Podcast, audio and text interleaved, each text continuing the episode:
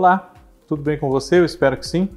Eu sou o Fábio Costa e estamos aqui mais uma vez no canal do Observatório da TV para as nossas curiosidades da TV. Eu peço sempre e vou pedir de novo, inscreva-se aqui no nosso canal se você não tiver feito ainda a sua inscrição, ative no sininho as notificações, assim você não perde nenhum dos nossos vídeos, os meus, do Cadu, da Kaká, do Cristiano, do João Márcio e muito mais. Comente aqui, sugira temas, compartilhe com outras pessoas que você acha que podem gostar do nosso conteúdo e muito obrigado a todos sempre pela audiência e por já sermos aqui mais de 35 mil inscritos. Estamos crescendo cada vez mais e eu renovo sempre esse meu agradecimento porque assim vamos longe, com o apoio e a audiência de vocês sempre. Recentemente, causou muito rebuliço na imprensa todo o noticiário envolvendo a saída tumultuada da atriz Camila Queiroz, do elenco da novela Verdades Secretas 2, por enquanto atração do Globoplay, futuramente deve ser exibida na TV Globo também, porque além de ser uma saída de uma atriz conhecida, em ascensão, com muitos admiradores, etc., em Verdades Secretas 2 ela interpreta a personagem principal, como na primeira, que estamos revendo atualmente na TV Globo, a Angel, ou a Arlette, que é o seu nome de batismo. E agora, as últimas cenas que a atriz não gravou estão sendo feitas com a presença de uma dublê, fazendo as suas vezes, portanto. Curiosidades da TV relembra outros títulos, não todos, friso sempre. Às vezes dá pra gente citar todos, quando são poucos casos. Não é o caso desse. Alguns casos, alguns títulos de produções da nossa teledramaturgia que também tiveram a saída pelo meio do trabalho de atores que faziam papéis de destaque. Quando não eram os protagonistas, tinham papéis de bastante destaque nos enredos. Uma reprise recém-estreada no canal Viva é um desses casos, Páginas da Vida, de Manuel Carlos, que foi exibida originalmente em 2006. Logo no começo da história, o ator Antônio Caloni, que interpretou o Gustavo, marido da Márcia, Helena Ranaldi, uma das filhas do Tid e da Lalinha, que eram os personagens do Tarcísio Meira e da Cláudia Menezes, o ator não gostava do personagem. Ele não se deu com a história, com aquele personagem, e pediu para sair. O que comprometeu, até certo ponto, planos que havia para esse núcleo, para esses personagens, o Gustavo e a Márcia, enfim. Ele era um dos genros do Tid e da Lalinha, queria muito que eles se desfizessem do seu casarão, perdessem a intenção de fazer um centro cultural, como era principalmente um sonho da Lalinha, para repartir o dinheiro desses imóveis tão valiosos entre os filhos. E claro, a mulher dele sairia ganhando pelo menos uma sexta parte, né? Eles eram 6 filhos. Pois bem, alegando cansaço, estafa, vários trabalhos emendados uns nos outros, Antônio Caloni acabou podendo sair da novela, dirigida por Jaime Monjardim, com quem ele já havia trabalhado, por exemplo, em Terra Nostra, como o Bartolo.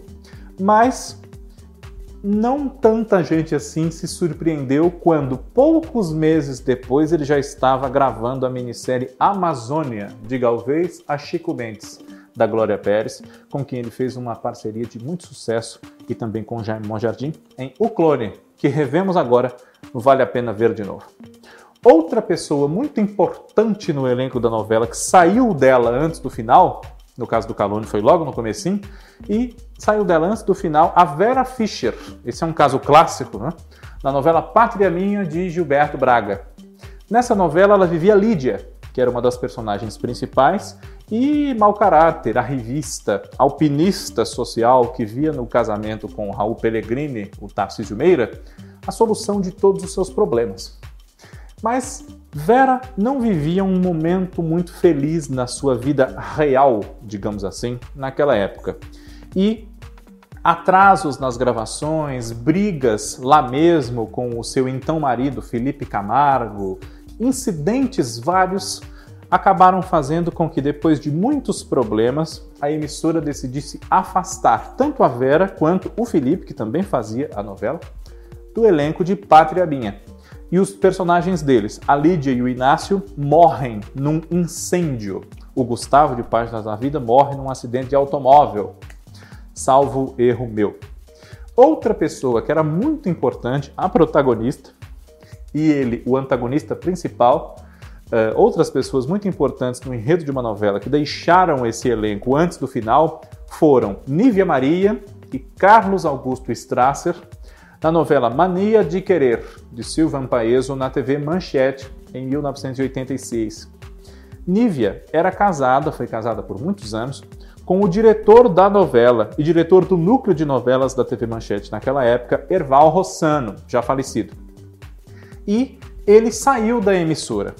Então, a versão oficial é que, em solidariedade a ele, Nívia e Strasser, que interpretavam a Vanessa e o Ângelo, deixaram a história, que precisou então ter uma nova protagonista, uma personagem que já tinha destaque, mas foi melhorada, foi alçada a protagonista, a Lúcia, interpretada pela Aracy Balabanian. Outro caso de artista com bastante destaque no elenco de uma novela, mas que não estava muito contente, pediu para sair, acabou sendo atendido, foi o Cláudio Cavalcante. Uma novela que vimos recentemente no canal Viva, O Salvador da Pátria, de Lauro César Muniz, em 1989. Cláudio Cavalcante vivia o Eduardo Correia, um fantasma do passado de Marina Sintra, que era o papel da Beth Faria, o antigo namorado dela, por quem ela havia sido muito apaixonada, enfim. Eduardo Correia foi um personagem que acabou se esvaziando muito depressa na história, e o Cláudio Cavalcante ficou descontente com isso. Ele via que o personagem dele não saía do hotel, estava lá sempre deitado, servindo de ajuda para o romance clandestino da sua pretensa filha, a Camila, que era a Maiara Magre, com o Sérgio, o Maurício Matar. Então ele pediu para sair. E não saiu do projeto de todo, não. Ele acabou ajudando a dirigir cenas externas, enfim, mas o Eduardo foi embora para nunca mais voltar. Nessa mesma novela, o Marcos Paulo, que vivia o Paulo, ele pediu para sair também, mas uma liberação para fazer um outro projeto para o qual ele foi convidado, a minissérie A, E, I, O, Urca, que foi gravada em 89 e exibida em 90. Lauro César Muniz se acertou com o Marcos Paulo, ele saiu temporariamente de O Salvador da Pátria, mas voltou para o final. Inclusive ficou com a Alice, que era Suzy Rego, uma outra filha da Marina Sintra, Camila e Alice. Mas o Cláudio Cavalcante, Eduardo, não voltou mais.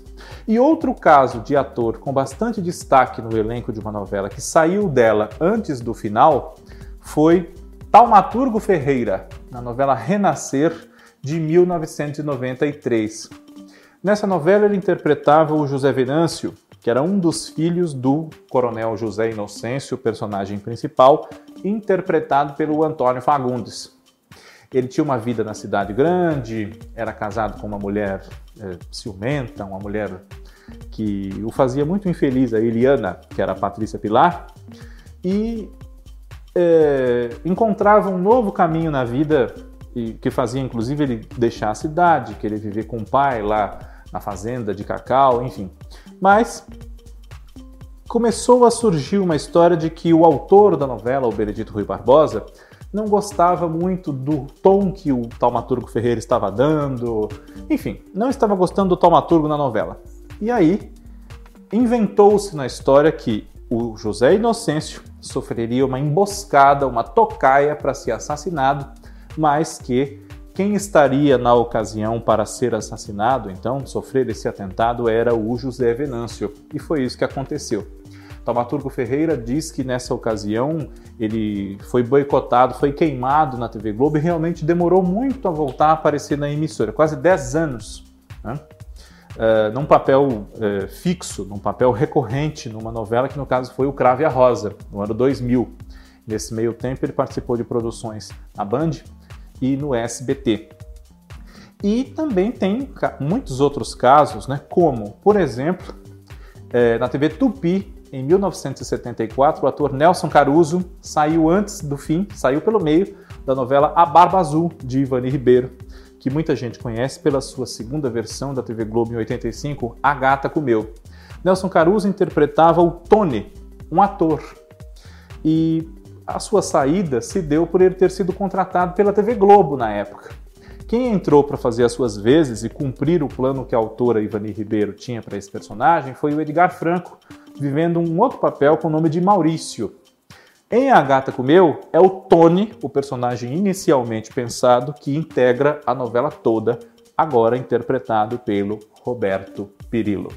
Curiosidades da TV, semana que vem está de volta. Tem muitos outros casos de atores que saem no meio da novela e tem papéis importantes, enfim, nem sempre é o protagonista, como é o caso da Camila Queiroz. Se você lembrar de outros, com certeza lembra, comente aqui embaixo, quem sabe não fazemos uma parte 2 desse assunto. E até o nosso próximo encontro, obrigado pela audiência, tchau!